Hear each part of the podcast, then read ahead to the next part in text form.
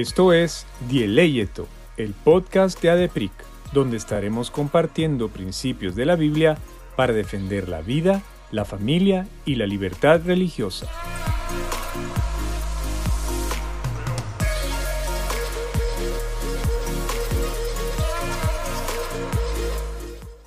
Bienvenidos a nuestro primer episodio del 2023. Estamos realmente agradecidos con Dios de que nos permita empezar una vez más con Dieleyeto. Em, después de una pausa. Después de una pausa de casi más de un año, pero, pero Dios es bueno y sabemos que Él tiene el control. Y en este día nosotros queremos presentarles nuestra serie que va a constar de cuatro episodios. Esta serie se va a tratar acerca de la política, como un cristiano tiene que afrontar la política que nosotros tenemos que eh, evaluar para poder tomar una decisión. Y en Guatemala, en este 2023, nosotros estamos en el contexto de las elecciones. Y gloria a Dios que tenemos a una politóloga. no, no te, y relaciones internacionales. No tengan tanta fe porque...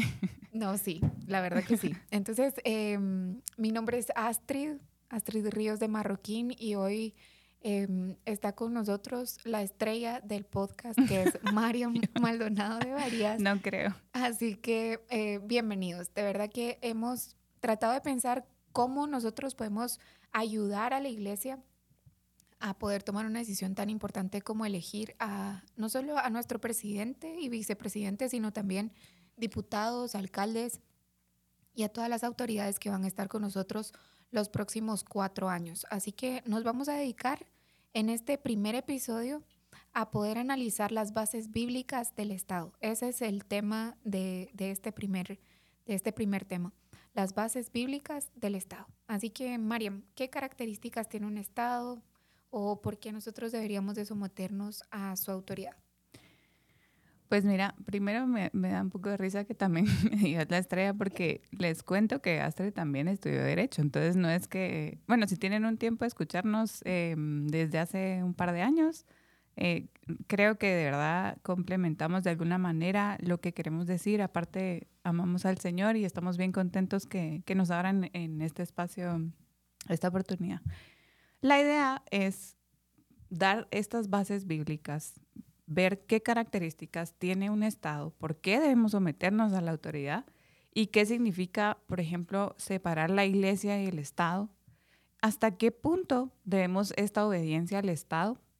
Y como decía Astrid, estamos a nada eh, de, votar y la idea es que nosotros como cristianos tengamos una base bien fundamentada y sólida.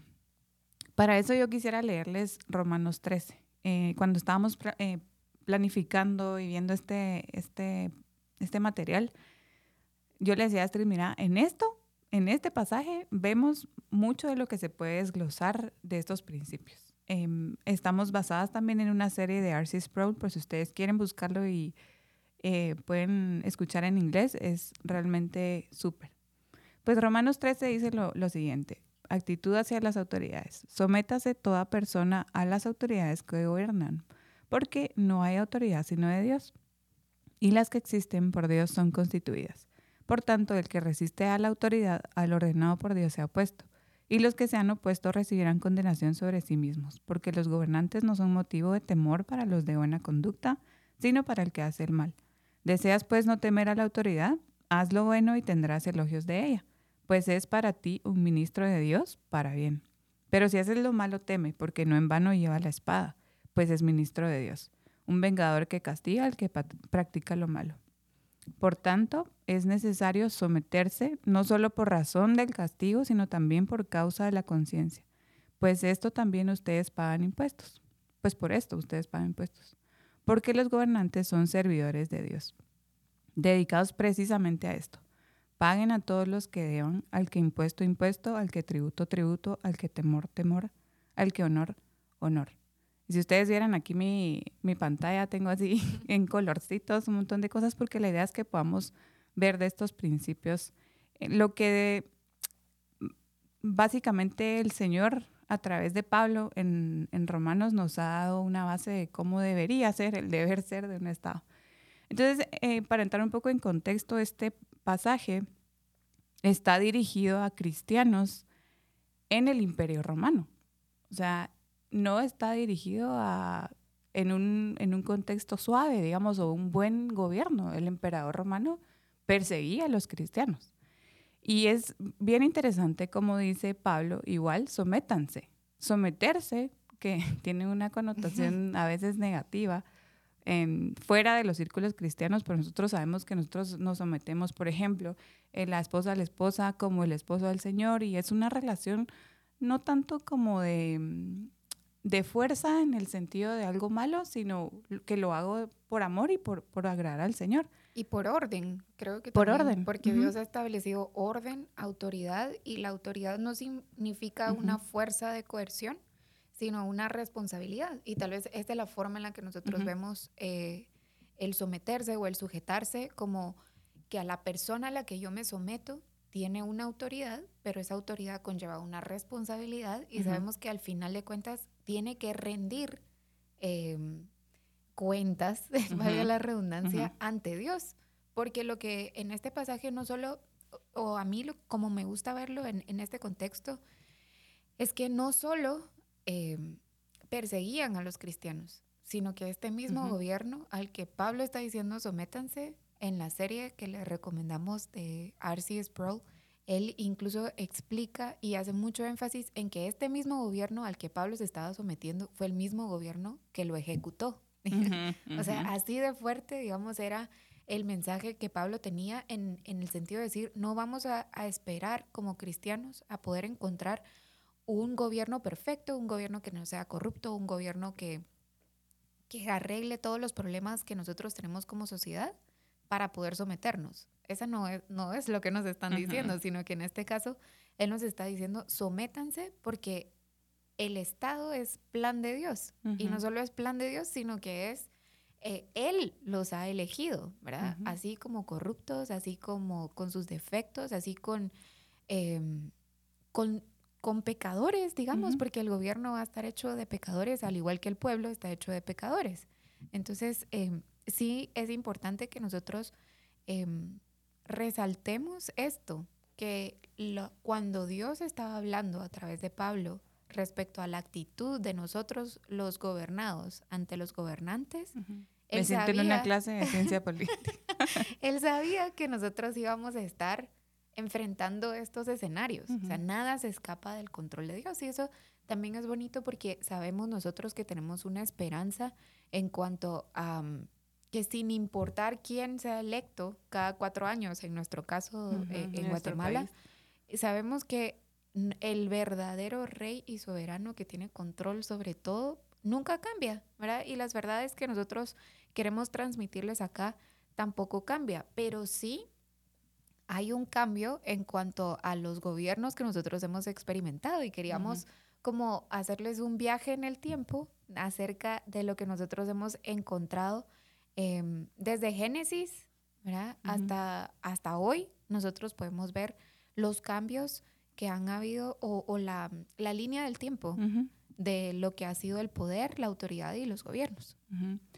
Tratamos de hacer este ejercicio porque Em, yo le decía a Astrid en estos meses, mira, tengo muchos amigos que me están diciendo, vos, o sea, ¿qué hacemos para las elecciones? Y obviamente, pues la verdad es que el voto es secreto y nosotros no podemos como decirles mucha, verá, eh, voten así, voten así, pero sí podemos dar ciertos lineamientos que nosotros creemos importantes para que al momento en que cada uno tome la decisión de por quién votar o qué hacer, sea realmente para, para agradar a Dios. Y hicimos este ejercicio, cabal, como decía de Astrid, de ver cómo, como decía Pablo, el Estado en sí mismo no, no, tiene una autoridad, porque nada de nosotros es en sí mismo como intrínseco, sino que todo viene de Dios, ¿verdad? Entonces nos gusta como hacer un tipo de línea de tiempo para que ustedes comprendan que desde el principio, cuando el Señor define, por ejemplo, el Estado o el gobierno como una fuerza, decía ahí, ¿verdad? Una fuerza legal, algo que castiga el mal que restringe, el mal que, que es como un cerco para que todos los ciudadanos podamos sentirnos bien, digamos, y desarrollarnos. Vemos también que hay, aunque hay un poder coercitivo, es para hacer el bien, ¿verdad? Y entonces al hacer la línea del tiempo vimos lo siguiente. Eh, cómo Dios delega, cómo Dios siendo, como decías tú, rey soberano, eh, que, que creó todo por su palabra, delega una autoridad desde el principio. Y lo tengo acá y vamos a poner, queremos poner una como línea del tiempo para que ustedes lo vean, que desde el principio Dios crea y gobierna todo. Desde Génesis 1 vemos cómo Él por su palabra hace que las cosas existan, ¿verdad? Porque Él es en sí mismo el que siempre existió, existió el yo soy. Luego vemos a Adán y Eva y delega esa autoridad a Adán y a Eva, digamos, de, en ciertas eh, características. y después a Ajá, para decir que él es el, ¿verdad? el, que, el que tiene primero la, eh, la autoridad. Entonces vemos cómo en Génesis Adán y Eva, y bueno, Génesis 1 y 2, luego Génesis 3, que eh, verá, entra el pecado al mundo. Y es interesante cómo Dios después se delega una autoridad que solo era para Adán y Eva. Eh, existen ya la figura de los patriarcas, y ahí ya vamos como adentrándonos a los libros ya al principio, ¿verdad? Abraham, Isaac, Jacob, que son escogidos por Dios y el Señor delega esa autoridad en ellos para que hagan su plan, ¿verdad? Realicen su plan, le obedezcan. Luego vamos, y voy a hacerlo rápidamente, pero ustedes pueden realmente revisar su Biblia y, em, para, para, verificar. Pero luego de los patriarcas viene una época de los jueces, donde eran líderes militares. Em, aunque hablamos un día con Astrid Cabal que los jueces al final era como bien eh, que pasaba algo y subía uno, ¿verdad? Pasaba otro y subía otro en autoridad. De hasta alguna forma lo, lo, dice la Biblia que cada uno hacía lo que quería, entonces no era como lo perfecto, digamos. En medio de esta época de los jueces había profetas también que fungían también una como mm, un trabajo de querer eh, aconsejar a los jueces, de también guiar al pueblo de alguna manera. Y recordémonos que en estas en estos periodos, en este periodo del tiempo, Dios directamente hablaba con las personas, o sea, de voz audible. Luego Israel pide un rey y lo pide literalmente en 1 Samuel 8, pide un rey terrenal, que en este caso el primer rey de Israel es Saúl.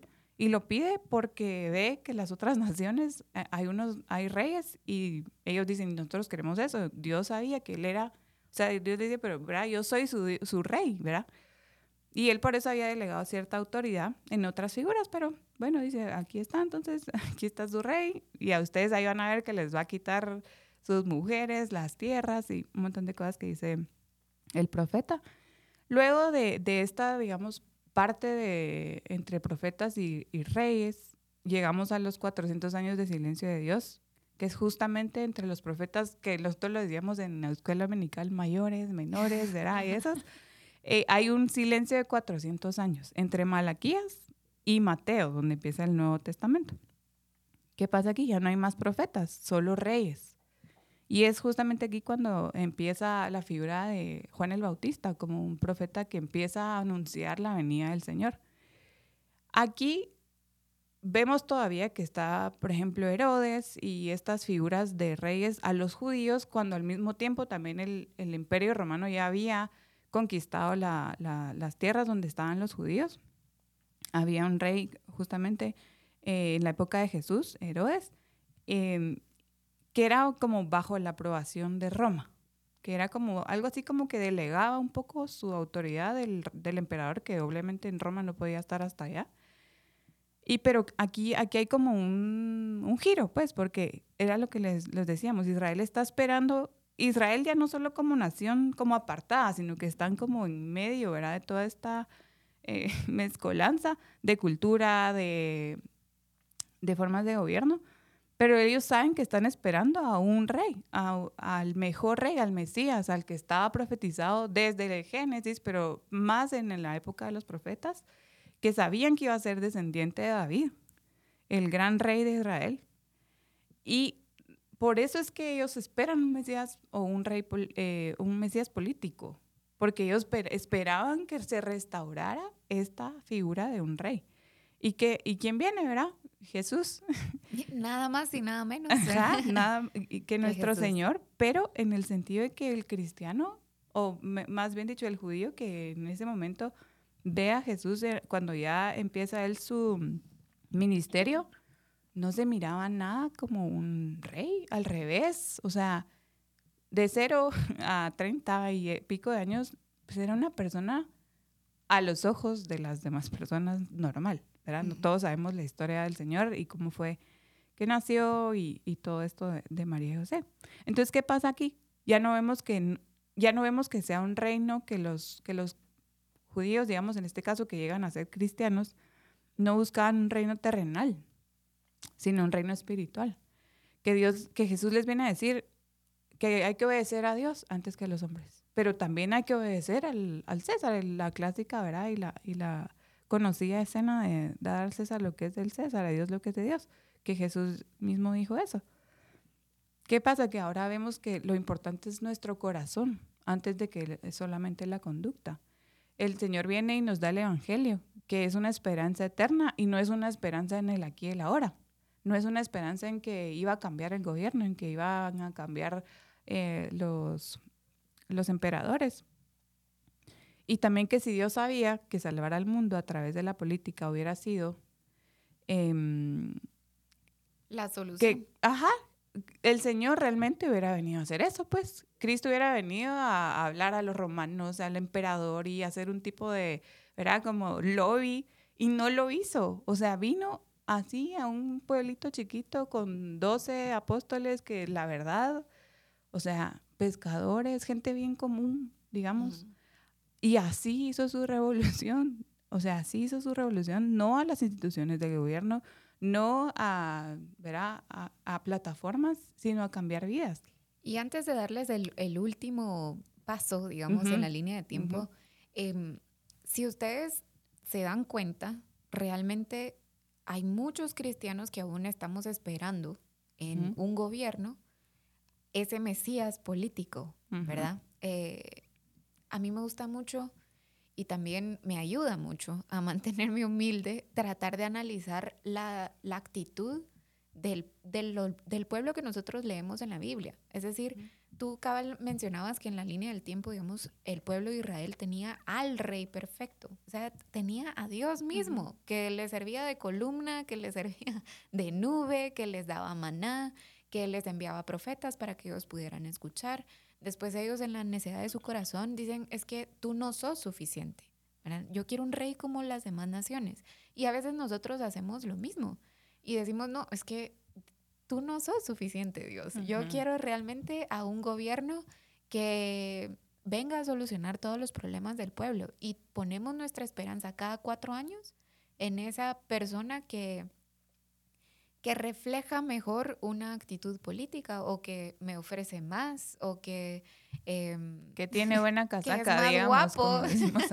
a mí no se me olvidó una vez que escuchaba un video en donde les preguntaban por qué alcalde iba a votar y entonces las personas eh, respondían que iban a votar por la opción A porque era el más guapo de todos los que habían y que preferían por cuatro años estarlo viendo a él que estar viendo al otro. Entonces uno, nosotros podemos ver cómo, y creo yo que, que cada vez que hay elecciones, los deseos desordenados de nuestro corazón salen más a la luz.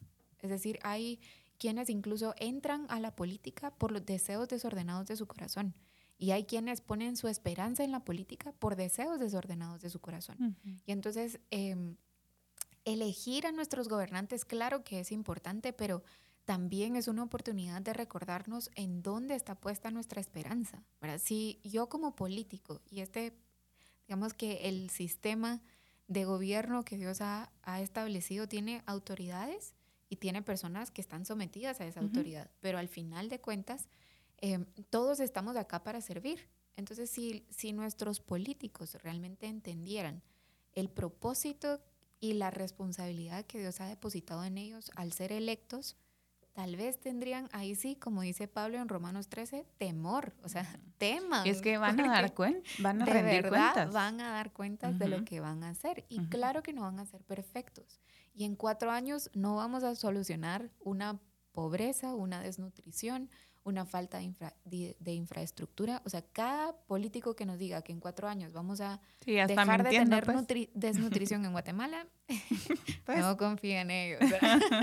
no, pero es que no es posible, no es posible. Pero al final de cuentas, nosotros sí tenemos que recordar que no podemos poner nuestra esperanza en el gobierno.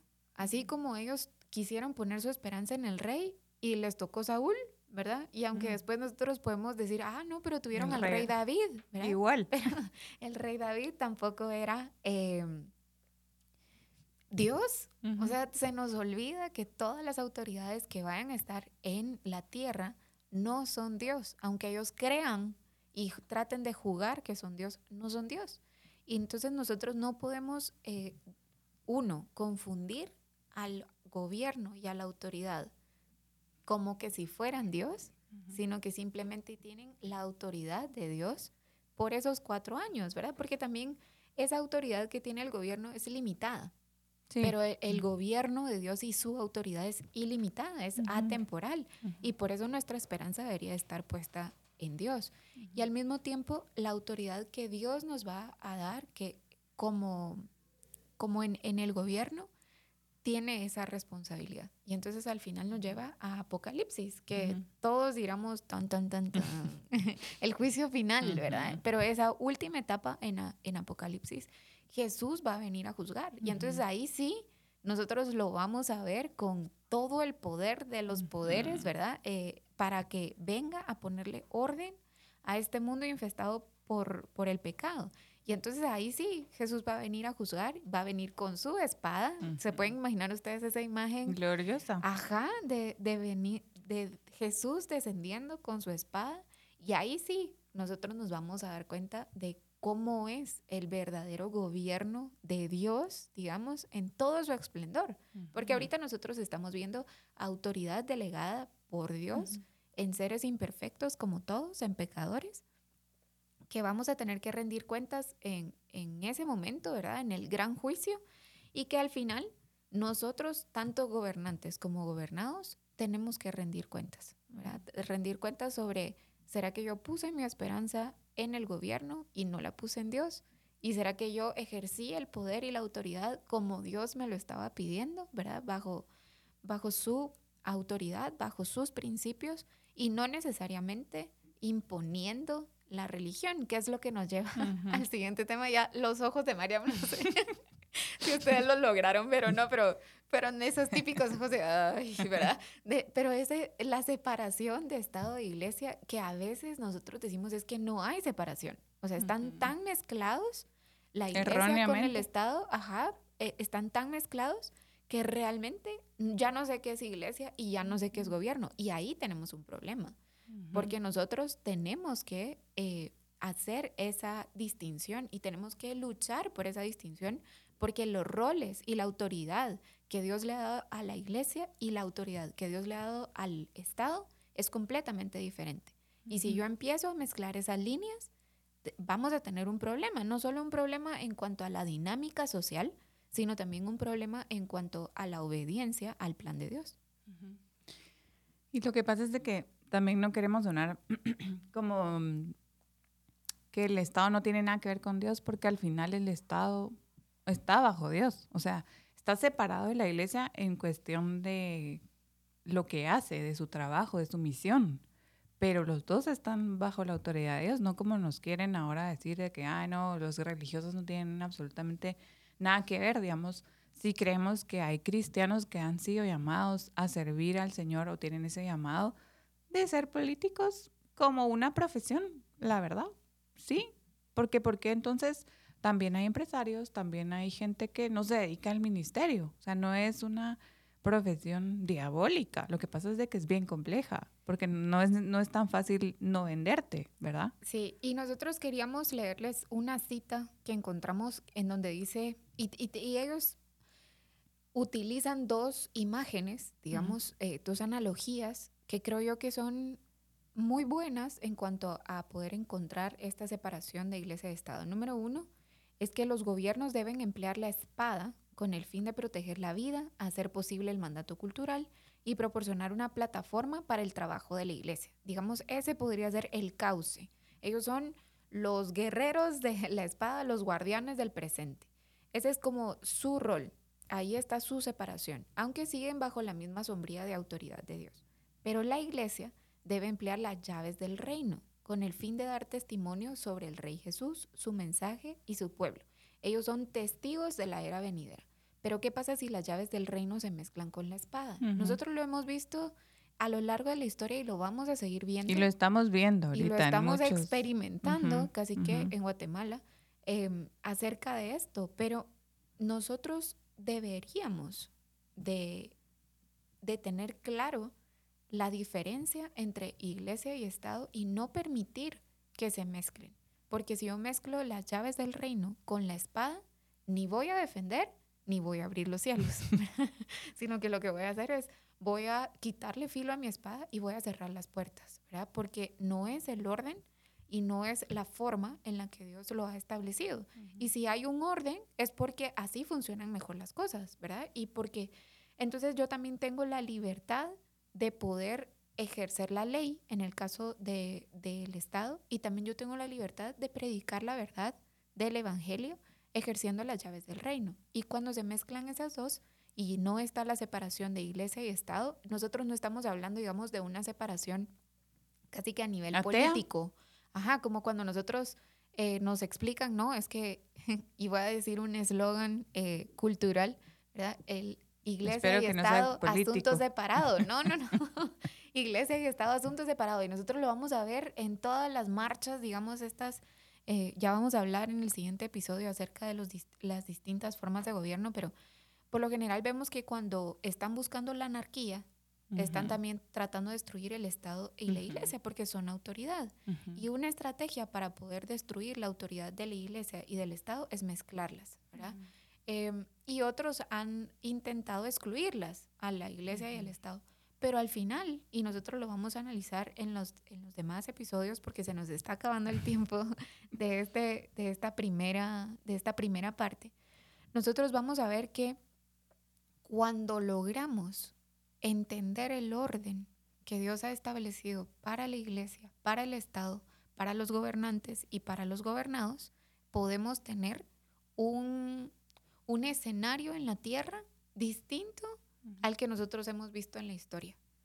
Si nosotros podríamos llegar a, a entender ese plan que Dios tiene para nosotros aquí en la tierra, nos va a permitir hasta cierto punto entender un poquito acerca de ese último reino que vamos a tener en Apocalipsis, porque ese reino sí va a venir con toda la espada. Con toda la fuerza.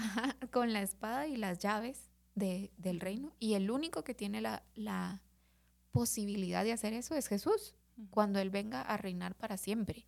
Y todos los que quieran em, entrometerse con este orden que Dios nos ha dejado establecido en la palabra, están jugando a ser Dios y están jugando a, al papel de Jesús, que siempre nos va a quedar grande esa, esa camisa. Sí, y también como, como vemos acá, y, y sí, realmente esta, este pasaje podría dar horas de horas de, de, platicarlo, pero como decías tú, tampoco estamos hablando de irnos a los polos opuestos, digamos, completamente anarquía, no, o sea, está mal porque hay autoridad del Señor, pero tampoco totalitarismo, autoritarismo, que significa que el Estado está metido absolutamente en todo y todo es político y, y hay como una falta de libertad de cada persona de al final actuar y reconocer, ¿verdad? En el sentido de que el Estado no puede imponernos creer en Dios porque no sería legítimo. O sea, si alguien me dice, sí, creamos en Dios y aquí la, la religión está, del Estado es X, ¿cómo sé yo si realmente la persona está creyendo porque el Espíritu Santo la convenció de pecado y ahora realmente es una nueva, nueva criatura, sino que simplemente es porque, bueno, sí, así me dijeron que tenía que ser y mejor, ¿verdad? No, no voy en contra de lo que dice de lo que dice el gobierno. Pero ese es un ejemplo cabal de mezclar la espada con las llaves del reino, porque estoy usando el poder del gobierno para eh, falsamente eh, hacer que tú tengas una confesión de fe. En este caso, digamos, nosotros estamos hablando de una confesión cristiana, por así decirlo, pero... Porque es nuestro contexto. En el segundo episodio nosotros vamos a analizar eh, otras formas de gobierno, otras formas en donde se mezcla la espada con las llaves del reino, que realmente no nos llevan a una verdad, ¿verdad? Sino vamos nosotros a analizar cuáles son las consecuencias de no respetar estas bases cristianas o estas bases bíblicas de lo que Dios ha pensado como el Estado, la autoridad y los gobernantes. Así que sigan con nosotros en el episodio 2 y muchas gracias por habernos escuchado.